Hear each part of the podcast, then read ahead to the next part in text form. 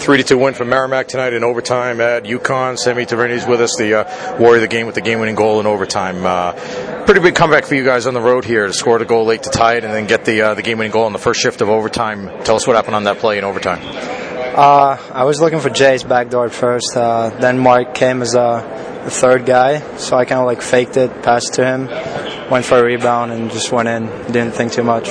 Yeah, you guys seem pretty excited about that too. Uh, big win on the road here. Yeah, obviously uh, it's always fun to uh, win on the road. Uh, big game for the boys. Uh, came back, Luda scored again, just like last year, and uh, Yeah. stuck with it the whole time. And then I think the guys believed the whole time. We we didn't uh, go down at any point. We knew we were going to come back and win this game. You guys have played close games against this team. I know this is only your second year, but every game's been close against them even before you were here. Uh, they tied them four times in a row going into this game, so you had to know that going in it was going to be close.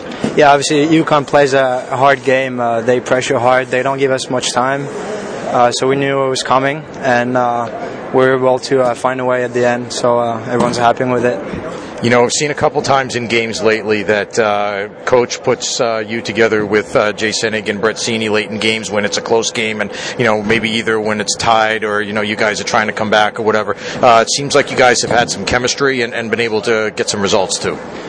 Well, yeah, we play we play the power play together, so obviously we we know each other. I played with Cini most part of the season, so I know him well.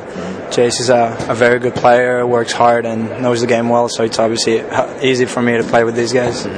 Uh, you know, talking about the power play, you guys had some pretty good looks, but not able to break through and get a goal. Uh, how did you feel about the power play tonight?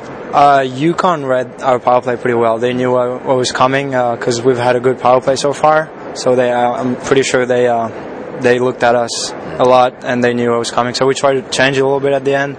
Didn't work tonight, but we got the, the win, so that's that's that's fine. Yeah. So now with the, with the win tonight, you guys are four one and one in the last six. You only lost one of the last six games, so you're you're playing well. Uh, what what do you like about what you guys have been doing? Uh, we're getting closer as a team. I feel like on and off the ice, there's good energy in the locker room, so uh, that helps a lot.